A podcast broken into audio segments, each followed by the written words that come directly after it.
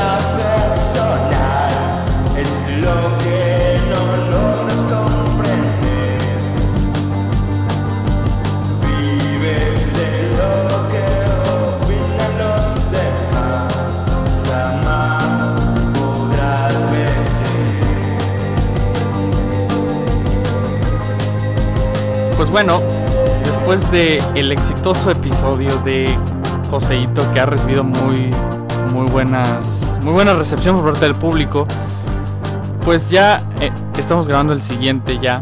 Y esto que acaban de escuchar antes de comenzar el episodio es una canción llamada Intrapersonal del invitado de hoy.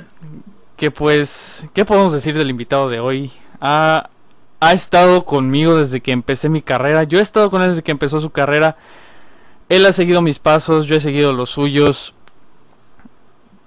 Hemos tenido diferencias, las hemos sabido arreglar y con esta frase de que los hermanos a veces pueden pelear, pero no por eso dejarán de ser hermanos, quiero introducir a este podcast al señor Iván Castillo. muy buenas tardes, días, noches, a la hora que esté escuchando esto. Gracias por invitarme aquí. ¿Cómo estás, Salo? Muy bien, muy bien. Desde hace mucho tiempo que no hacíamos este, este tipo de cosas. Sí, desde hace bastante. Estuvo entretenido el, episodio anterior, el de Joseito. Bastante largo, pero no aburrido.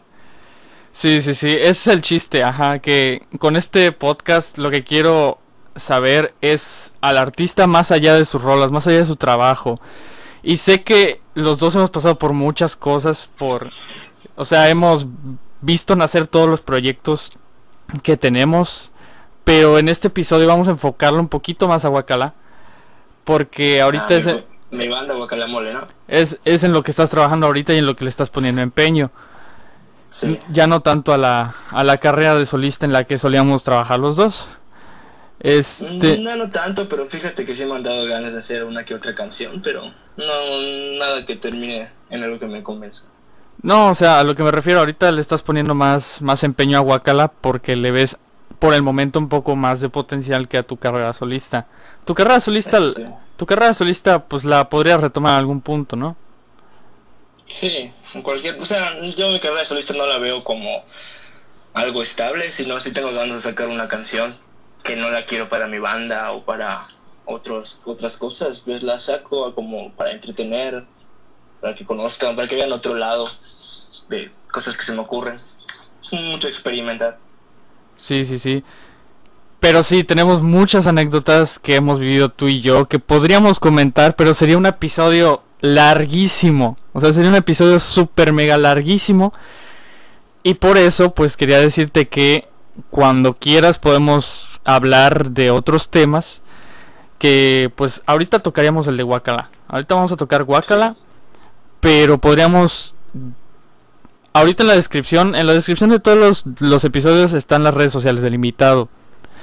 Así que pueden ir, pueden ir al Instagram de, Iván o, a mi Instagram y nos pueden hacer preguntas y ya al siguiente episodio en el que Iván sea invitado, pues platicamos un poquito de, no sé, escogemos el tema según las preguntas que más, que más se repitan pues podríamos escoger el tema de, de, en cuestión de lo que hemos trabajado juntos y lo que hemos vivido, no solamente como músicos, sino también pues como en el ámbito personal. Sería una buena idea, el siguiente episodio, pues ahí podemos hablar de los inicios, o sea, cuando nos conocimos y todo eso. Sí, sí, sí. De hecho ya agendé para el siguiente episodio a Uriel. Uriel va a ser el siguiente Uriel, va a ser el siguiente invitado especial.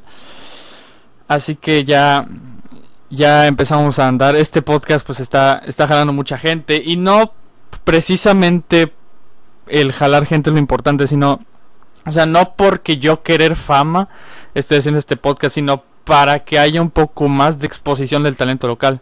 Porque yo he platicado con Oso, con Oso Albor, sobre, sobre el talento local y me dice, güey, es que el talento local no es apoyado. Y yo pues en cierta manera en cierta manera tiene razón, pero hay hay artistas que han estado sobresaliendo y que son muy apoyados, o sea, igual es depende del, del artista, ¿no? Y depende del público. Sí, el esfuerzo que le ponga y las ganas y la calidad y todo eso. Igual en por ejemplo, los de Free Kids, Decode y Fresh y todos ellos se ve que gastan un pastizal de dinero en hacer todas sus producciones, rentan estudio, al momento de hacer videos son videos producidos de pieza a cabeza este, entonces se ve que le inyectan mucho dinero a, a eso. Igual está el que tanto inviertes para, para generar eso también. Pero fíjate que, o sea, sí está padre gastar dinero para que salga muy chingón, pero yo siento que también desde casa puedes hacer cosas muy increíbles. O sea, ya sea como tú con tu celular, este Joseito con su computadora, yo con mi computadora. Mm, yo creo que se puede. Sí, nativos creo que no han ido a un estudio muy grande y sus canciones están muy buenas. Todas las canciones de nativos han sido grabadas en estudio, han sido grabadas en estudio y producidas pues en estudio también. Pero ajá, como dices, o sea, el chiste, si quieres sobresalir, tienes que ir por tus medios primero, o sea, con lo que tienes. Y ya después eh, vas con lo que vayas acumulando de... Es que igual hay artistas que no hacen esto por el dinero, sino que lo hacen porque les gusta y ya el, el dinero viene por añadidura. Entonces ya ven, o sea, tengo tal tengo tanto dinero y lo pienso gastar no sé en la producción del video de tal de tal canción, pues está muy bien. Pero igual hay personas que están persigue y persigue los los ingresos. En tu caso no sé, yo creo que yo creo que no. Pues yo diría que no, pero pues que llevo creo que de 2019, 2018 con mi proyecto solista y tampoco es que me haya interesado estar generando bastante dinero, sino solo compartir mi mensaje, compartir mi música, que se ha escuchado más bien. Sí, sí, sí. Pues gente, amigos y todo eso. Sí, o sea, nosotros al final queremos que nuestra voz sea escuchada. Entonces por eso es el objetivo de este podcast, generar más audiencia hacia el talento local para que conozcan más allá de su trabajo, más allá de, las rolas que sacan, de, la, de los álbumes, o sea, todo lo que hay de igual también en cuestiones personales, las cuestiones personales que han influido de cierta manera en, en tu carrera. Pues bueno, sí, es una muy buena idea. Pues bueno, vamos a empezar con la entrevista ya. Genial. ¿Quién es el que está detrás? ¿Quién es Iván Castillo como persona? ¿Quién es Iván Castillo como persona? Pues cualquier persona, o sea, no. Em, eso, es un poco raro de explicar porque no sé. una persona que le gusta la música, le gusta tocar la guitarra, le gusta compartir con sus amigos momentos bonitos. Eh, cuando siente algo muy feo o ve que alguien está pasando mal, pues intenta hacer canciones con esos temas, ya sea para alegrarse a sí mismo o para alegrar a esa persona que se siente mal. Y eso es lo que siento que es tanto Iván Castillo como lo que hago con Guacalamole. Pero o sea, Iván Castillo, Iván Castillo persona, no Iván Castillo cantante.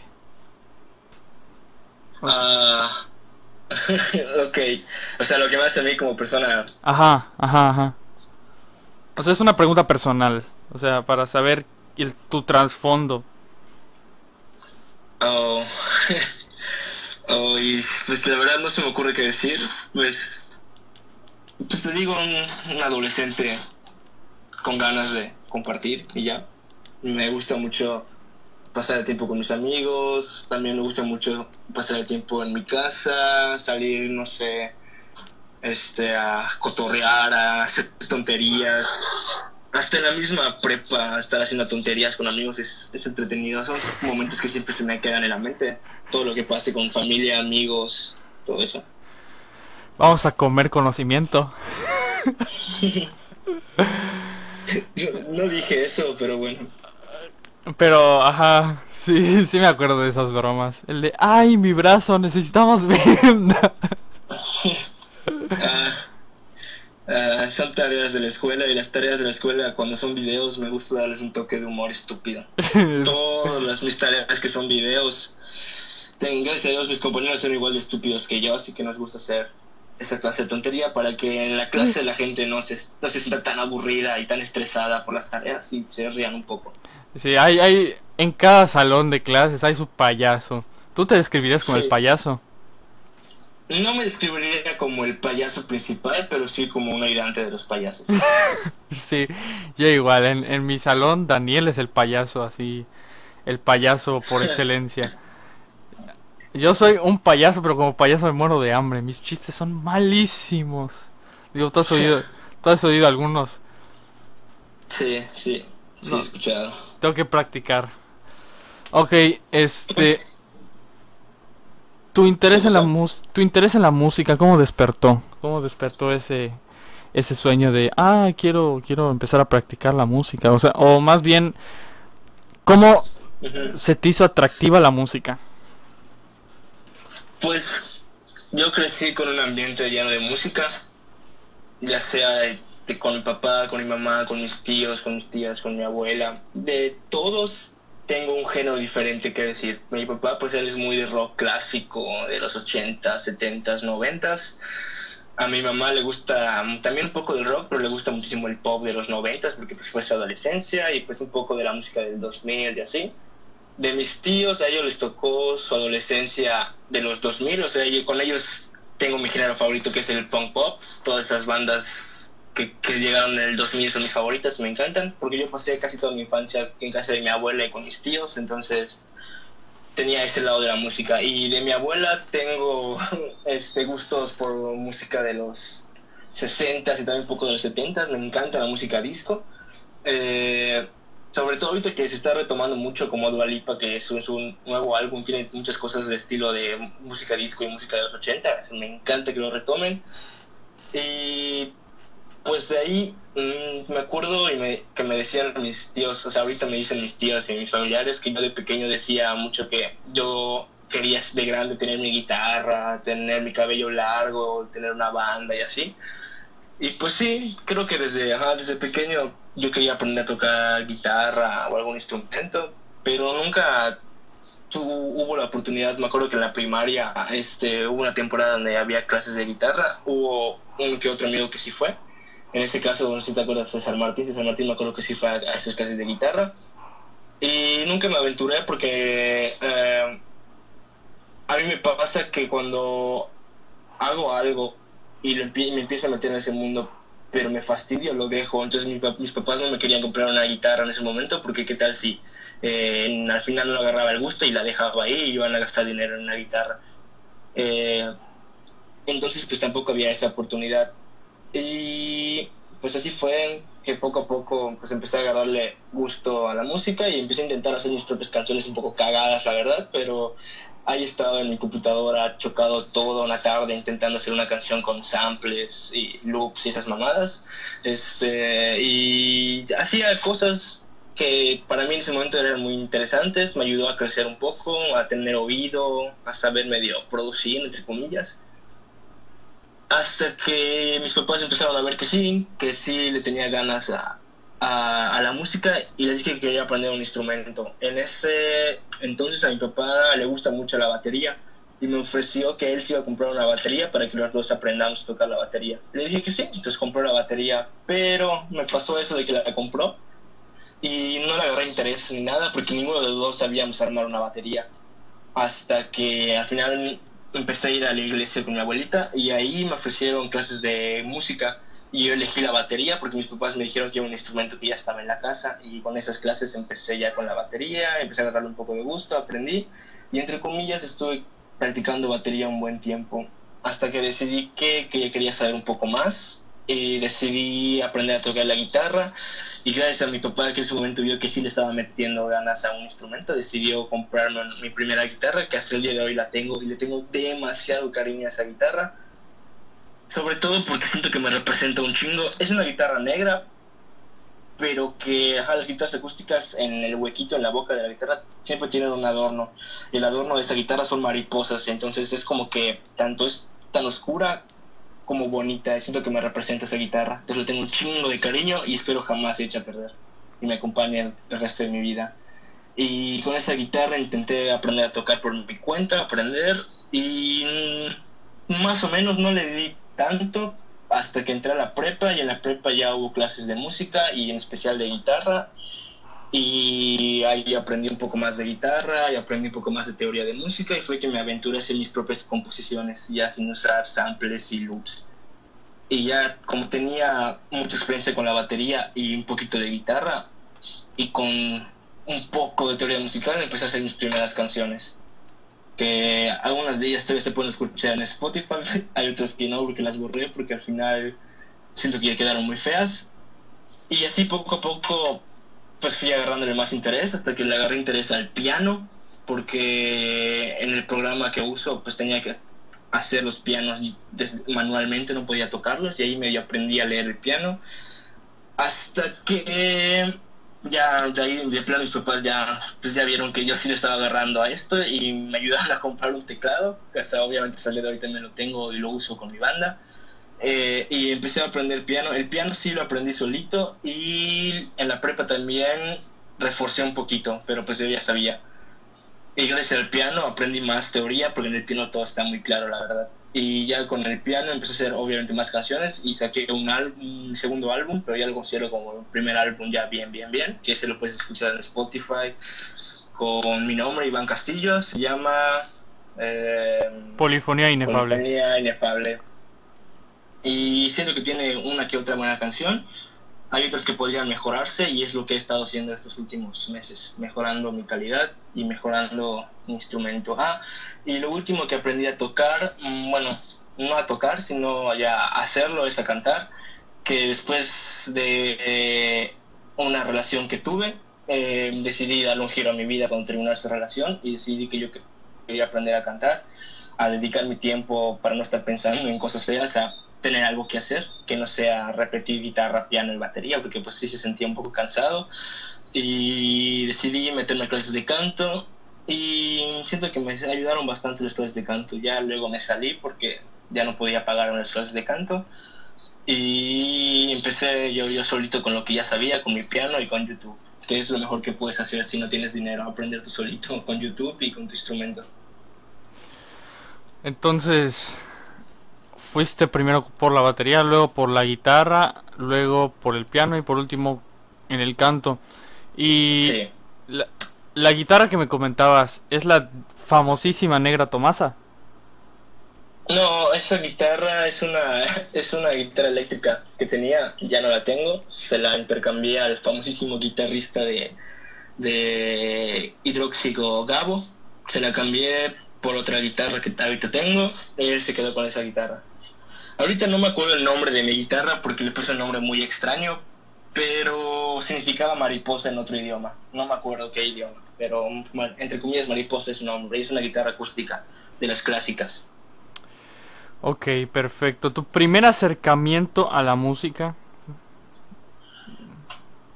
A música como que para escuchar o de hacer. ¿A qué te refieres con esa pregunta? Ambas, ambas. O sea, tu primer acercamiento de que ah, pues oyes tal canción y dices, ah, no más, o sea, qué chido, qué chido sería hacer música y luego cuando empezaste a hacer música.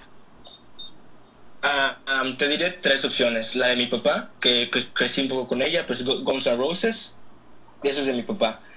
De mis tíos, como te digo, me influyeron muchísimo, sobre todo una banda que hasta el día de hoy es una de mis bandas favoritas, que se llama My Chemical Romance.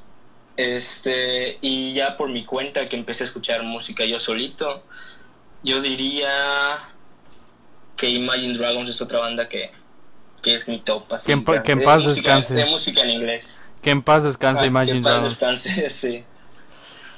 Ya ni modos. Ya ni modos. Es ya. chistoso porque regresó My Chemical Romance y se separó Imagine Dragons casi al mismo mes. Ajá, es que es, es como el meme. Te doy a My Chemical Romance a cambio de que separé Imagine Dragons.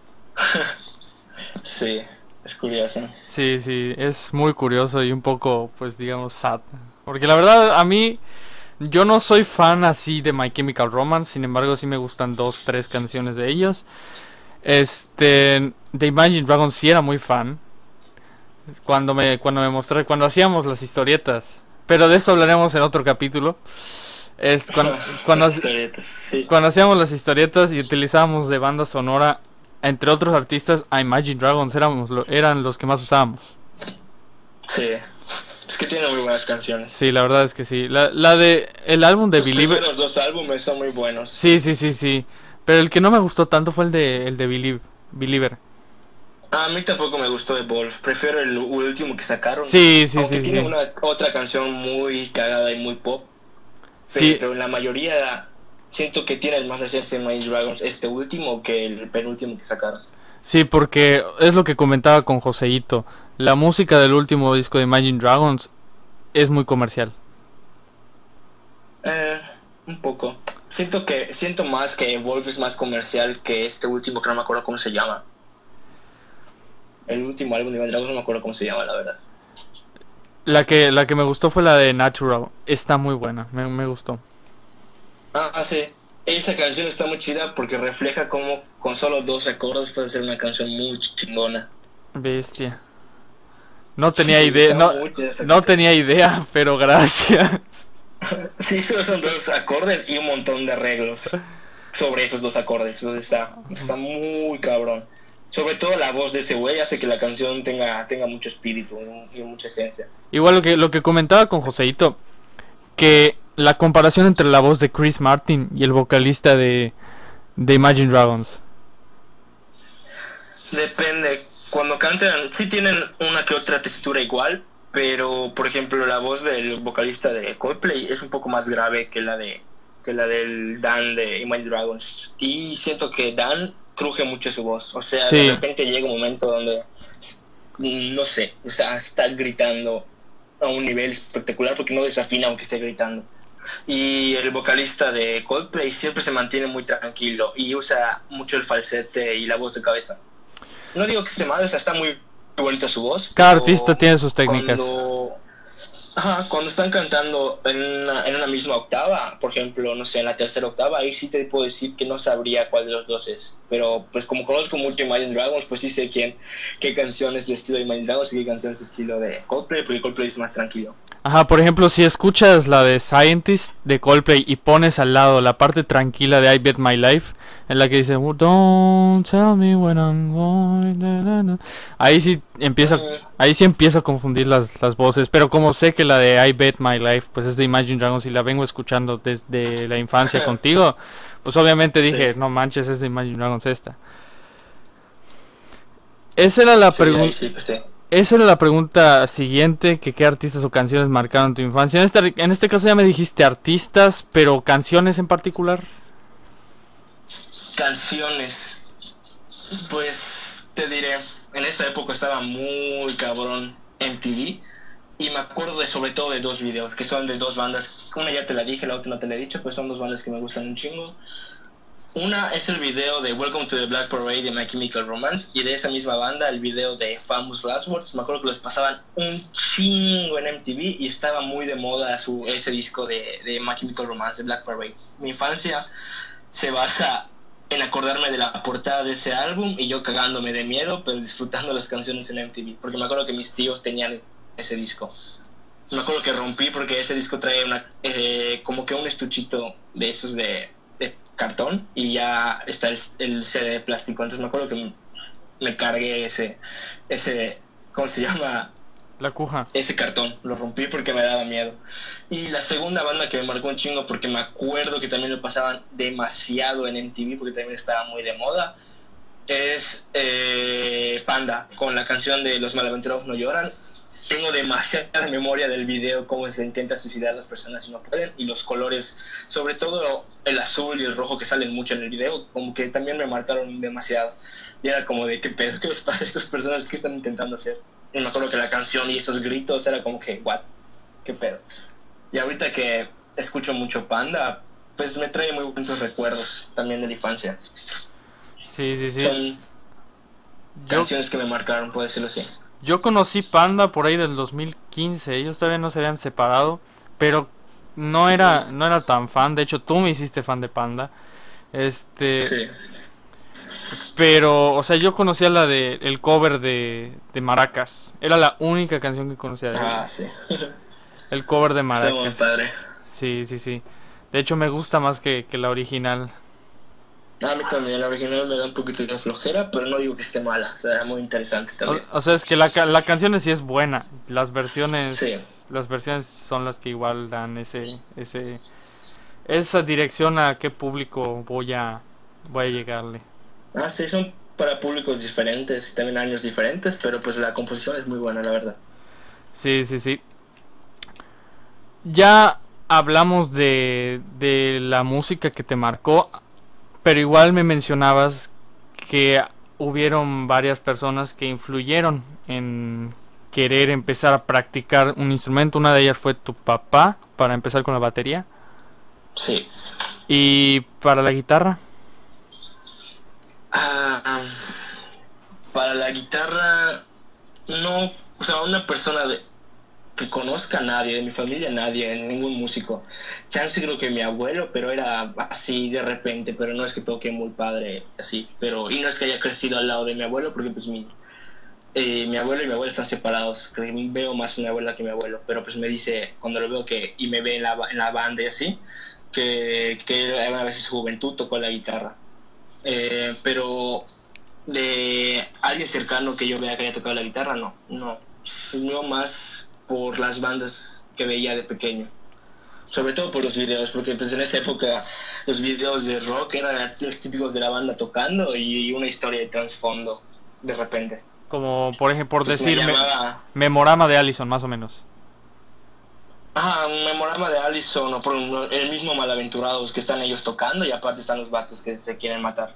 O el mismo de Welcome to the Black Parade. A mí la guitarra se llama Les Paul, el tipo de guitarra que me encanta porque desde pequeño las, las veo tanto con Slash de Guns N' Roses como My Chemical Romance y Panda. Porque Pepe eh, llegó a usar una Les Paul negra. En My Chemical Romance el los dos guitarristas llegaron a usar Les Paul sobre todo el rítmico, la guitarra, el guitarrista rítmico de My Chemical Romance usaba una Les Paul blanca que me mama, me mama un chingo esa guitarra mis sueños. Y el otro guitarrista de My Chemical Romance principal usaba una guitarra similar a la de Slash. Ese, ese color no me gusta, la verdad. Me gusta mucho la, la blanca y la negra. Ok, Entonces, pues, ellos son como que los que me inspiraron a tocar la guitarra. ok, Sobre todo el modelo de la guitarra. Que es una Les Paul blanca, ¿no? Ajá, Les Paul blanca o Les, Les Paul negra. Ok, ¿tu primer performance fue antes de Wakala o fue con Wakala? Ah, yo creo que fue con Guacalamole. La verdad, de solista no tengo ¿Ni de niño? recuerdos. No, de niño no. No, pues no sabía tocar nada. No, o sea, de que algo artístico que hayas hecho, no sé. Los bailes de la primaria, pero pues no cuentan. Me cagaban los bailes de la El, primaria. el, de. Pit- el de Peter Languila que subiste conmigo a bailar, ¿te acuerdas? Ah, sí, el de Peter Languila y el de LMFAO. Creo que fue el año siguiente. ¿o No, me fue, fue un año anterior, fue un año antes, yo me me acuerdo. acuerdo de, de dos veces que nos subimos a un escenario a hacer ridículo con canciones así. Sí, sí, sí. ¿Tus influencias en la música son las mismas que son las mismas que mencionaste o empiezan a variar aquí? Como te dije, tengo varias referencias, tanto consciente como inconscientemente. Las conscientes son las que ya te dije, sobre todo estas últimas dos, bueno, estas últimas tres bandas que me gustan mucho, Ma- Imagine Dragons, Panda y My Chemical Romance. Eh, y últimamente José Madero, porque pues es similar a lo que hace con Panda, pero pues con otro toque y un poco más melancólico. Pero lo, lo inconscientemente es toda la música que escuché de pequeño. Este, y son tantas cosas que me ponían a escuchar, pues de eso sí, sí me, ha- me ha dado bastantes ideas y a mí me encanta estar combinando géneros y estar experimentando con sonidos y revolviendo cosas. Sí, igual de hecho desde que me mostraste a José Madero como que igual he adoptado, eh, no en la forma de componer, pero sí en la forma de, de escribir, sí que ha impactado José Madero y Panda en, Sí. en la manera de escribir, sobre todo en este último disco. Ah, sí, Va- muy bueno. Todas, todas las canciones que he escrito son buenas. Sí, la verdad es que igual tú escribes muy chingón. Los dos escribimos bien. Siento que tú escribes mejor, porque pues escribes rap, y ahí tienes una libertad increíble para escribir y contar historias. Y yo escribo pues eh, canciones poco más sentimentales y cortas, entonces no trato de no explayarme tanto y dejar un poco a quien interprete el, el escucha. Ok, pues vamos a entrarle al meollo del asunto que es Guacalamole. Ok, em- Perfecto. empezó segundo de prepa. Tú Sí, estabas, segundo de prepa. estabas pasando por una situación difícil. Mm, más o menos, creo que para ese momento ya estaba superado. Sí, pero al principio del año pues pasó esto. Pasó un día antes de mi cumpleaños. Sí. Fue muy raro, fue muy raro que un día antes de mi cumpleaños me digas, no manches, pues pasó esto y yo, a la bestia. Pero ya, Es muy curioso. sí, sí, sí. Porque este pasó un día antes de tu cumpleaños y aparte, ajá, yo cumplía un año con esa persona el 12 y terminamos un 21. Entonces es como que curioso que es el número al revés, como si fuera algo del diablo. Sí, es muy curioso. De hecho, en mi álbum Polifonía Inefable, la primera canción se llama 12 y la última se llama 21 por lo mismo, porque pues es la historia sí, Más o sí, menos sí, sí, sí, claro. contada desde mi perspectiva de con esa con mi pareja bueno con mi expareja bueno es una cosa complicada ahorita que en otro video bueno, esto no puedo explicar pero es mi pareja y también fue mi expareja Ok. Este, vamos a dejarlo así. Entonces, estabas pasando por esta situación y tú lo que querías era pues desconcentrarte o no tomarle tanta importancia y fue que fue que decidiste pues igual meterle un poquito más a tu carrera solista porque en ese entonces los dos estábamos debutando. Yo debuté Sí. el 26 de junio del 2018 y tú debutaste creo que dos, tres días más tarde que yo. Este, y pues a partir de eso vi que le empezaste a meter con toda tu carrera solista.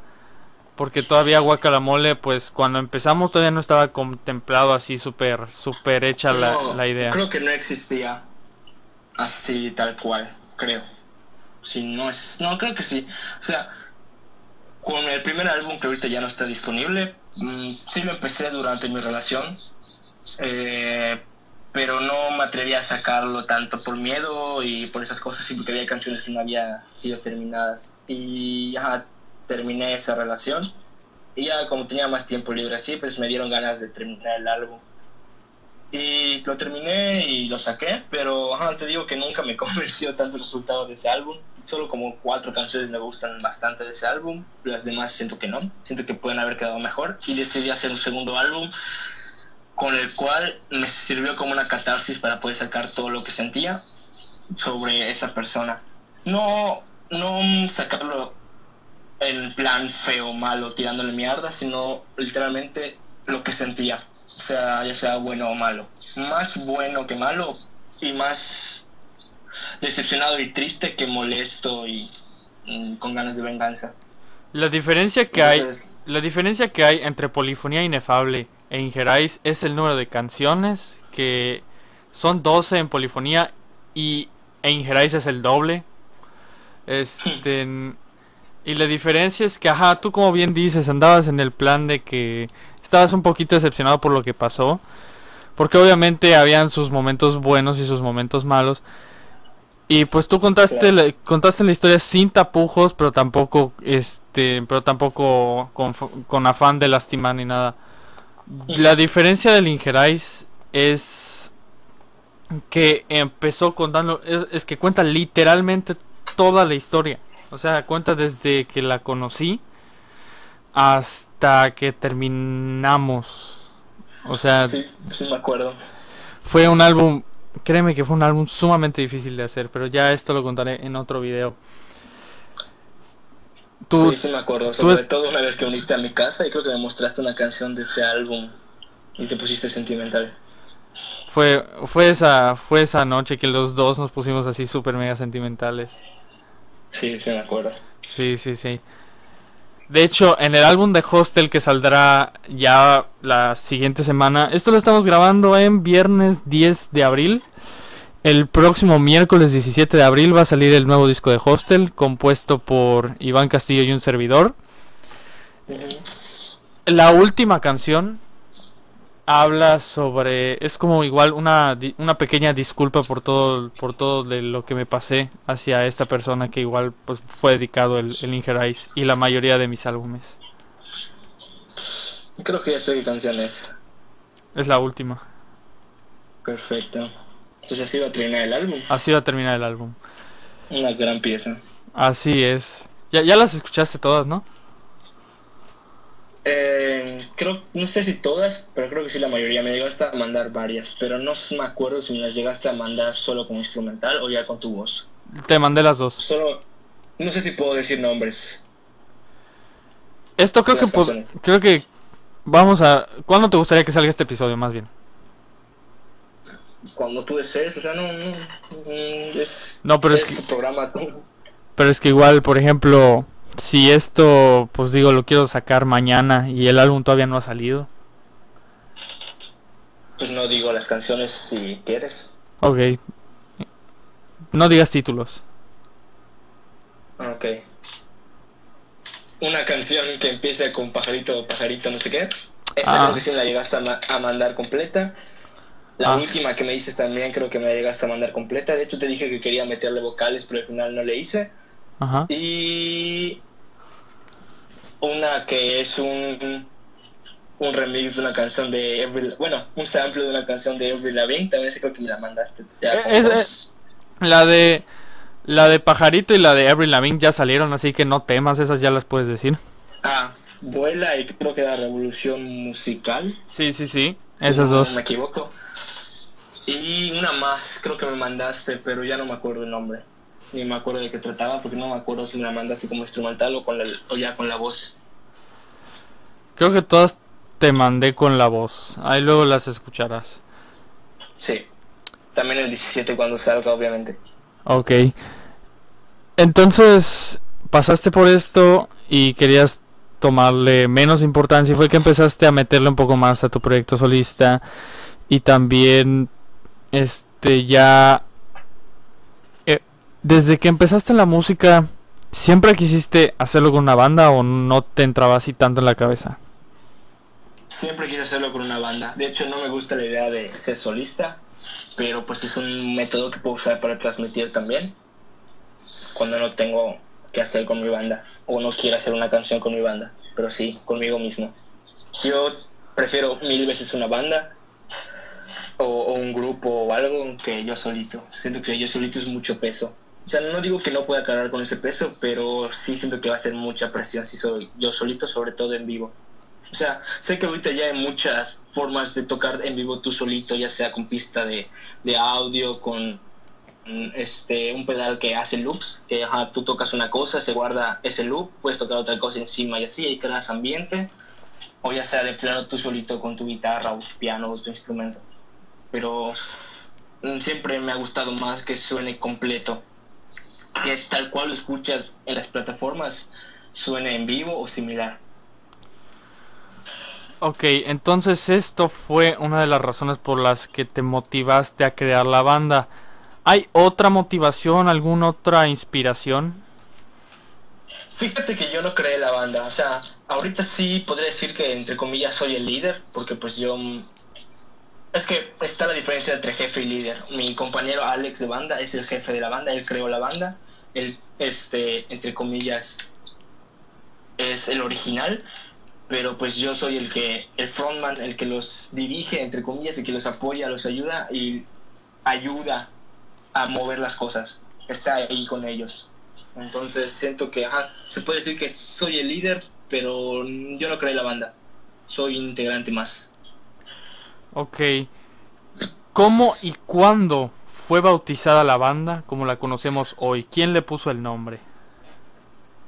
Uh, Alex y un ex integrante que le mando un saludo, Eduardo Jesús Sul Castañeda, el ex vocalista de la banda. El famosísimo, eh, el famosísimo Eduardo famosísimo Eduardo. Eh, él y Alex crearon el nombre, sobre todo Alex. ¿De dónde viene la inspiración más o menos? el nombre. ¿De dónde viene la inspiración más o menos? no soy yo para decirlo, pero te lo puedo explicar. El nombre surgió porque, según Alex, nos gusta el, aguacate y guacamole y damos asco. Entonces, guacalamole es un juego de palabras entre comillas. Pues sí, sí. ¿Cómo conociste y fuiste reclutando a los elementos? O sea, ¿cómo conociste a Alex y a los demás integrantes y posteriormente cuando se formó la, la plantilla que tienen ahorita? Ah, ¿Te cuento todo o solo los que están ahorita? Todo, todo. O sea, es importante conocer igual la, la, alineación de antes. Yo a Alex lo conocí como una semana después de que terminé con mi ex, que ya pues, salía más a, en los descansos de la prepa con amigos y así. Y, a veces hay gente que en la cafetería se pone, y lleva su guitarra y están tocando. Y vi que había una bolita y uno que otro que conocía. A, también a otro ex vocalista que tuvimos que se llama Héctor. Con esa persona estaba caminando y, este y me, estaba ahí Alex con la guitarra y Héctor le pidió la guitarra y empezaron a tocar y ajá, empecé a, a, hablar con Alex de guitarras así y me acuerdo que me regaló una cosita que sirve para poner en la pala de la guitarra para que pongas tus tus púas de guitarra. Y pues ahí pues, vi que era buena onda. Y luego eh, él se cambió de taller. No me acuerdo en qué taller estaba él y se pasó al de música. Y ahí me reconoció y se fue a sentar conmigo. Y así empezamos a platicar, te vimos que teníamos gustos similares, le tocábamos la guitarra, yo le empezaba también a enseñar piano porque pues para él era nuevo el mundo del piano y en segundo de prepa la materia de música era piano. Yo como ya había practicado en mi casa con mi propio piano, pues ya tenía un poco más de experiencia y me hacía más fácil lo que marcaba el maestro. Que un saludo también a Chucho Carvajal un amor de persona y un gran maestro y un gran músico. El mejor, de, el mejor maestro de la prepa 2, sin ninguna duda. Eh, entonces, empecé, a llevar mucho con Alex. Y ahí mismo en la prepa hay un concurso de bandas que irónicamente se llama Chucho Rock, pues por el maestro de música de ahí. Y Alex estaba formando su banda y así ya tenía un montón de posibles integrantes y fue que me preguntó que si quería participar como baterista porque yo le había comentado que sé tocar la batería aparte de la guitarra y el piano. Y al principio dije que no porque en ese tiempo la batería la tenía un poco desplazada no era un instrumento que me estuviera interesando en ese momento estaba más enfocado en la guitarra y el piano y líricamente también. Entonces en ese momento le dije que no y así se quedó por un tiempo hasta que no me acuerdo qué pasó, que el maestro de música me, dijo que estaba desperdiciando una oportunidad para una banda, porque él sabía que yo ya le había comentado que yo estaba interesado en una banda y que me ayude a conseguir una banda y así. Y me dijo que aunque no fuera un instrumento que me guste mucho, que lo intentara hacer, ya que él vio que era un buen baterista, entre comillas. Entonces me dijo que lo intentara y al final le dije a Alex que sí, que sí iba a ser su baterista. Y ya de ahí eh, empezamos a buscar más integrantes. De todos los posibles integrantes que habían, éramos como 20 vatos en un grupo de WhatsApp, que eran literalmente éramos, 500 guitarristas en un grupo de WhatsApp intentando armar una banda. y la mayoría de ellos solo sabían tocar guitarra, solo, solo creo que yo sabía tocar batería. Alex estaba poniendo a tocar el bajo, en ese momento solo sabía tocar la guitarra Alex, pero le interesaba, le llamaba mucho el bajo. Entonces él iba a, él iba a tocar el bajo y la batería y solo era buscar dos guitarristas y el vocalista. Entonces quedamos cuatro Alex, eh, yo, Eduardo que iba a tocar la guitarra y en ese momento iba a cantar y otro guitarrista que ya no quedó al final. Y a ese guitarrista lo sacábamos y empezamos a buscar más y yo me acordé que conocía a alguien que tocaba muy chido y también los otros, a Eduardo y Alex también lo conocían y les dijimos, pues si a su madre vamos a preguntarle si quiere estar porque él eh, no tenía banda para el concurso ya que no sé por qué razón Hidróxido nunca se ha presentado en el Pucho Rock como Hidróxido, se separan en diferentes bandas. Por ejemplo, el del año pasado, Denian estuvo con una banda que fue la ganadora del concurso eh, ese año.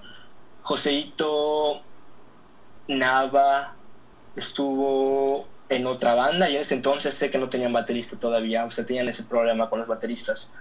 Y Gabo, el guitarrista principal creo que de Hidróxido, él no tenía banda, entonces le preguntamos y nos dijo que sí, que sí iba a estar con nosotros. Entonces ya estábamos cuatro. Y luego me acordé de Héctor. Héctor tampoco tenía banda y Héctor tiene una voz maravillosa, increíble voz de Héctor. 500 mil años cantando. Entonces le preguntamos y dijo que sí. Y ya estábamos armados, ya teníamos cinco integrantes, perfecto para poder tocar algo. Y este y ya nos apuntamos para el Chucho Rock. Y los ensayos solo estábamos los cuatro, entre comillas, principales. No, nunca pudo ir Héctor porque él tiene un, tiene un problema que no le deja salir tanto, entonces no podía ir a ensayar. Entonces mayormente era Eduardo cantando y nosotros tocando y sacamos las primeras tres canciones que les tengo mucho cariño. Procedimiento llegaron como un acuerdo de Panda, Arsénico de DLD y Jimmy de Power de, de Molotov. Eh, entonces, pues sacamos las canciones, las unimos, nos presentamos en el Chucho Rock, todo padre, porque hasta Héctor, un día antes de, de la semifinal, ensayó con nosotros ahí en la prepa, así en acústico, y se acopló bien. Quedamos para la final, presentamos en la final. Eh, y pues, la verdad fue una experiencia muy chida. O sea, creo que esta es mi primera experiencia de tocar en vivo. Fue, entre comillas, con un público grande y como baterista el instrumento que menos me gusta, pero, eh, pero jaló. fue entretenido, la verdad. Pero sí, sí, jaló, estuvo, estuvo muy bien, la verdad, sí, sí, se siente muy padre estar, estar ahí en el escenario. De hecho, ahorita, de hecho, ahorita, en un momentito más, hablaremos del Chucho Rock con lujo de detalle. Entonces... Sí, ajá, y después del Chucho Rock sacamos a Héctor en buenos términos porque no, él no podía seguir ensayando. Gabo se salió porque pues él tiene su banda original Hidróxido y se entiende, no hay ningún problema. Obviamente seguimos hablando, somos novios Guacalamole e Hidróxido. Este y quedábamos solo Alex, Eduardo y yo. Y así dijimos, ya chingos, nosotros tres y ya vamos a ver qué sale. Y ensayábamos así un chingo en mi casa. Pero luego hubo problemas con Eduardo y también decidimos sacarlo, Alex y yo decidimos sacarlo de la banda en buenos términos, porque nosotros queríamos hacer algo más grande, avanzar más que estar tocando puros covers y solo ser desintegrantes, cosa que Eduardo ponía muchos límites en ese momento para ensayar y crecer y componer. Entonces ya decidimos que queríamos dar otro rumbo a la banda y en ese momento habíamos, yo había conocido a Mau, no tan a fondo como decir que era mi amigo y así, pero yo, yo había visto que él tocaba la guitarra y así, y yo la verdad veo que él toca muy chingón. Para mí Mau toca muy chingón la guitarra. Entonces, eh, en la prepa, en un recursamiento, me tocó estar con él. Y así de pura casualidad le pregunté si le interesaba estar en una banda. Y me dijo que, que sí, que iba a ver, que le mande las canciones y así, y él me decía si sí o si no. Y ya me acuerdo que le mandé como 20 canciones, de las cuales sí se aprendió bastante. Mínimo, mínimo se aprendió como 15 canciones de las 20 que les mandé. Bestia. Y me dijo que Simón que sí iba a estar en la banda. Y ya fue a ensayar con nosotros. Aún estaba Eduardo en ese tiempo. Me acuerdo que ensayamos todo cuenta y creo que malaventurados. Un poco cagada, la verdad. Pero, pues, que, ajá, te digo que Eduardo empezó a no ir a ensayar y mm, me tocó a mí cantar. Y pues yo no podía cantar bien y tocar la batería al mismo tiempo en ese momento, así que le dije a Alex que, que, me, qué vamos a hacer, vamos, qué vamos a hacer con Eduardo, si se va a seguir en la banda, ya no va a estar, porque yo no puedo, prefiero tocar la guitarra y cantar que tocar la batería y cantar. Y ya fue que te, te digo que decidimos que ya no va a estar en la banda, y ya que lo sacamos de la banda, yo me pasé a, a la guitarra rítmica y la voz, y eh, Alex conocía a un baterista que es Rodrigo, nuestro actual baterista, un crack. Un saludo también para él. Eh, pues lo llamamos y dijo que Simón, él desde hace tiempo quería entrar a la banda, pero como yo estaba de baterista, Alex no lo quería meter. Eh, y es mejor baterista que yo, la verdad. O sea, no, hasta no más, compone muy chingón la batería. Literalmente, lo que yo le toque, o sea, si estoy tocando la guitarra o estamos componiendo, te juro que hace lo que necesita la canción. Siento que no hace de más y tampoco hace menos. Literalmente lo perfecto para la canción. Entonces con él también siento que estoy muy conectado musicalmente y me agrada demasiado que podamos componer así. Entonces Rodrigo entró y ya se puso más seria la cosa, empezamos a sacar más covers, empezamos a tener más calidad. Tanto Alex como yo empezamos a estudiar e investigar un poco más de producción, mezcla, tanto para en vivo como para este canciones originales. Y fue que Alex compró su. Fue que Alex Sí, compró su. eh, compró su interfaz y compramos bocinas, empezamos a comprar micrófonos buenos, tanto de condensador como dinámicos, los condensadores para poder grabar y los dinámicos para poder tocar en vivo. Eh, comprar un montón de cables buenos, eh, cambiamos uno que otro parche de la batería, porque Rodrigo compró. Y me empecé a comprar pedales de guitarra y me compré una guitarra buena también para ya poder grabar. Es la- cumplí es viernes. sueños. Es viernes. Sí, viernes. Cumplí uno de mis sueños, tener una Les Paul negra, de marca, entre comillas, que es Epiphone, y es la submarca de, de Gibson, entonces es una guitarra muy buena, la verdad.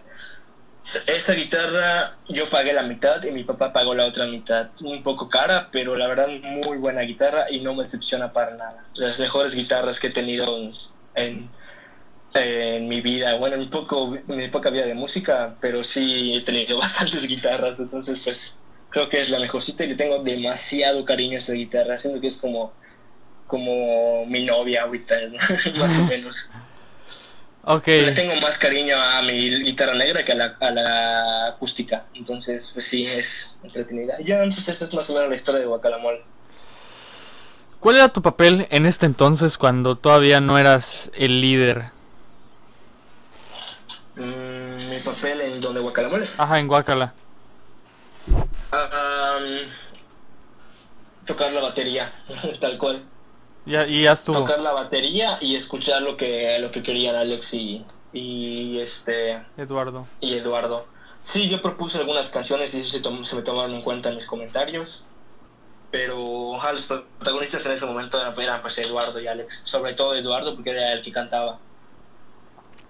Ok, ok. Ahora vamos a hablar de esta experiencia que la verdad me tocó verla gracias a un video que me mandaste.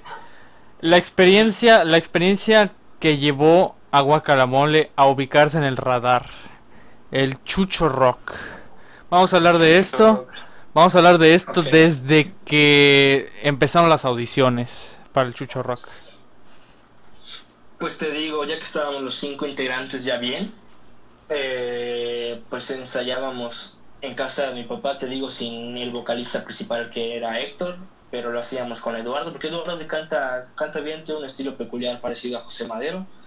Para, para canciones de Panda y para canciones de José Madero queda muy buena su voz, para canciones de otro género, otra cosa, la verdad no, pero pero pues sí, canta, canta bien. Entonces la hacíamos, ensayábamos, ensayábamos y le poníamos muy duro, tanto para ensayar individualmente como para ensayar cuando nos, juntábamos, porque no había tiempo, literalmente no teníamos tiempo, porque las, las inscripciones fueron creo que como por septiembre u octubre del 2018. La final, la semifinal iba a ser creo que el 4 de abril y la, y la final buena iba a ser, no me acuerdo si 16, 15 o 17 de abril. Sí, la mediados de abril fue la final, entonces como Alex todavía no se había comprado su bajo en la final de 2018, no podíamos ensayar con 30 guitarras, porque estaba Gabo con su guitarra, estaba Eduardo con su guitarra y estaba Alex con su guitarra. Entonces, nuestros ensayos eran literalmente estar pendejeando, los primeritos, no hacíamos nada. Entonces, estuvimos todo lo que quedó de 2018 sin ensayar y como por ahí de febrero, que ya se compró su bajo Alex, Gabo se compró también una Les Paul Epiphone muy bonita, la verdad. Ya pudimos ensayar bien y obviamente ensayábamos individualmente para cuando lleguemos al día del ensayo solo sea ensayar, no sea sacar las canciones. Entonces le damos muy duro, eran horas y horas de estar tocando, hacíamos canción por canción. Hubo una semana que era puro procedimientos, una semana que era puro Give Me the Power. Y lamentablemente Arsénico no le dimos tanto tratamiento. Fue la última canción que sacamos porque le dábamos más jugo a, unir Give Me the Power con procedimientos. Y ya que logramos eso, metimos arsénico y ya salió. Y entre comillas salió bien, la verdad, muy a gusto el resultado de las canciones, tanto completas individualmente como juntas. En, es que en el Rock hay un límite de 6 minutos por banda. Entonces puedes tanto tocar una canción de 6 minutos como toma, tocar 6 canciones de 6 minutos. Entonces, el chiste es ahí de unirlas, porque no puedes parar y empezar la otra canción, tiene que ser ligado todo. Entonces estuvo entretenido cuando estuvimos uniendo las canciones y al final, eh, el mismo día que iba a ser el día de la, de la final, antes de que nos tocara, creo que nos tocó como a las 11 o 12 este, de la mañana, bueno, 11 de la, de la, mañana y 12 pm. Este, fuimos unas horas antes de la prepa para ensayar en semiacústico ahí afuera de la prepa para que Héctor se acoplara. Héctor, lo bueno es que se aprendió las letras y más o menos las melodías de las voces.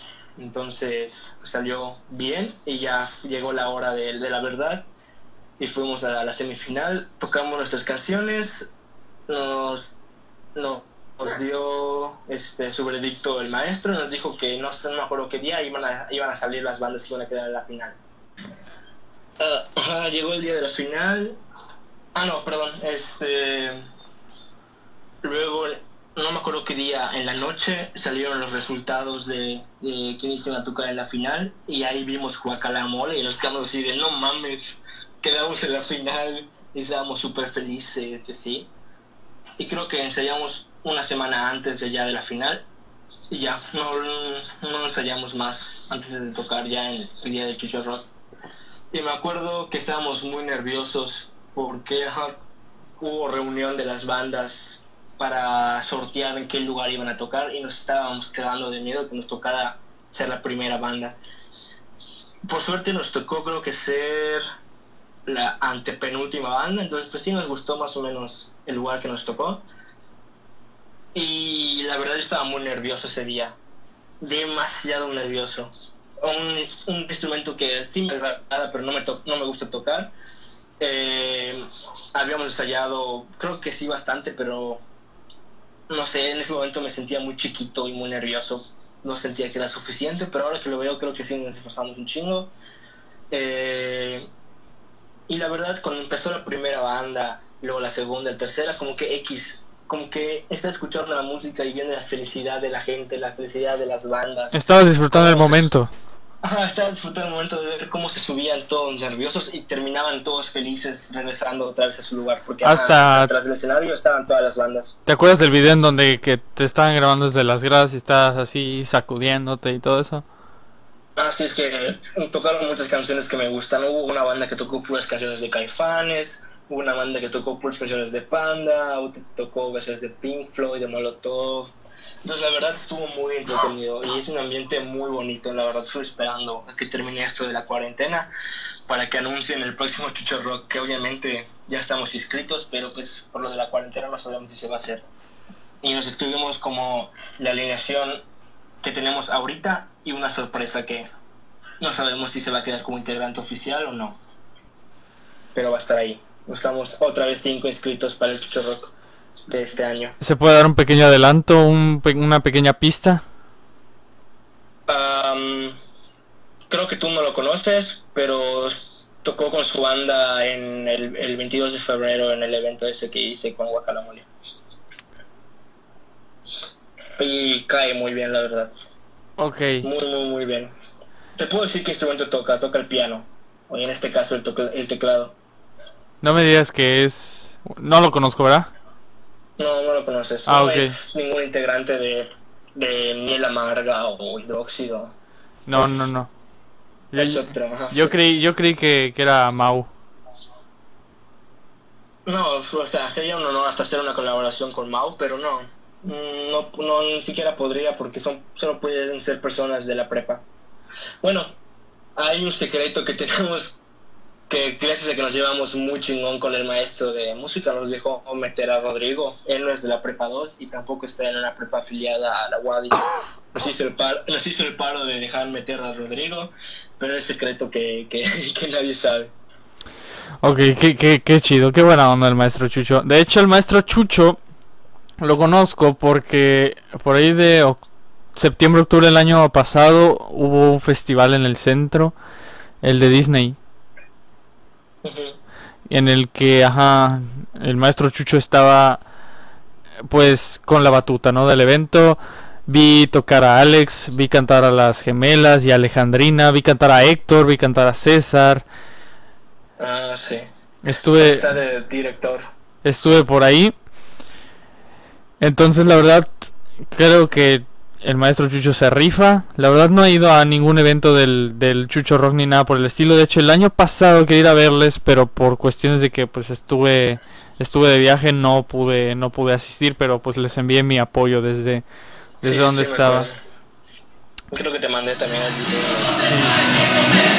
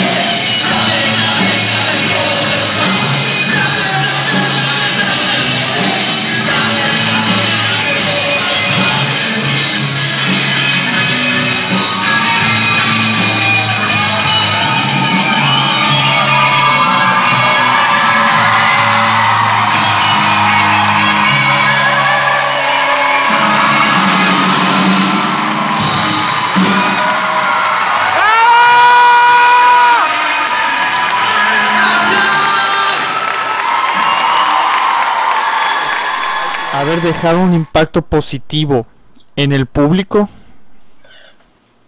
Um, yo creo que todos, todas las bandas dejamos un impacto. en Pero el en, parti- en porque particular Guacala, en particular la, la presentación de Guacala.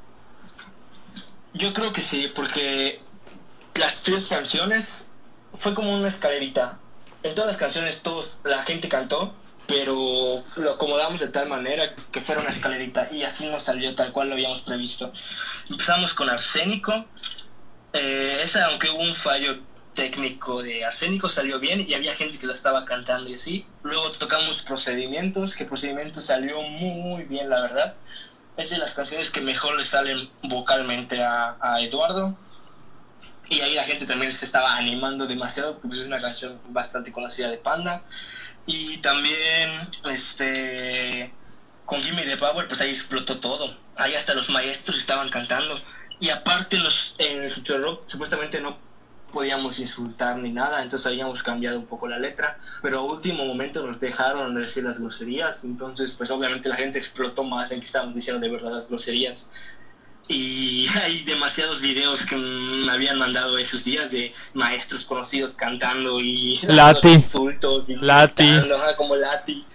Hasta el mismo profe Chucho estaba, estaba cantando, o sea, no se ve tanto porque no tal cual tengo un video de él cerca cantando, pero en los videos que son de nosotros tocando se ve ahí al Chucho junto al ingeniero de audio que está cantando desde creo que procedimientos. Ok, ok. ¿Y en ese entonces cambió tu vida de músico? Yo creo que sí, o sea, desde que a- eh, acepté estar en Guacalamole cambió mi vida de músico, le dejé de dar un poquito de importancia a mi música solista, a practicar con una banda, porque te digo que es muy bonito estar en una banda donde todos tienen un gusto similar y es muy entretenido, la verdad, no, no sabría cómo explicártelo porque depende de, la- de qué banda, porque por ejemplo sé que hay gente que nada más se junta a tocar, pero y ya, como las orquestas o los que, o este, o, son personas que, que los juntan, no que se juntan ellos, entonces siento que ahí es un poquito más serio y no hay tanta emoción y no hay tanto sentimiento como con una banda donde como que se integran, se juntan tantos cosas que hacen una buena vibra, tanto para nosotros como para el público, entre comillas. Entonces, desde la antigua alineación del Guacalamole a la ahorita, siempre ha estado esa, esa energía cuando estamos tocando, que se siente como uno mismo, tal cual como si fuera, como si Guacalamole fuera un, ¿cómo se llama? Un, no me acuerdo cómo se llaman los robots de los Power Rangers, pero eso. Ok. Y se hace un, sol, una- un solo bicho gigante. Así, así algo así se siente. No hay nadie que destaque más que otro, sino todos hacemos que destaque el nombre de la banda y, y la música. Ok, frena tu coche, hijo. Que aquí pues se acaba la primera parte del episodio de Iván Castillo. Hablando de Guacalamole. Pero muy pronto estará disponible la segunda parte en la que hablamos un poquito más de experiencias de este de este chico que la verdad yo conozco desde hace muchísimo tiempo y que es muy talentoso tanto él como su banda. Entonces, pronto pronto estará disponible la segunda parte. Por mientras les dejo con intrapersonal de Guacalamole.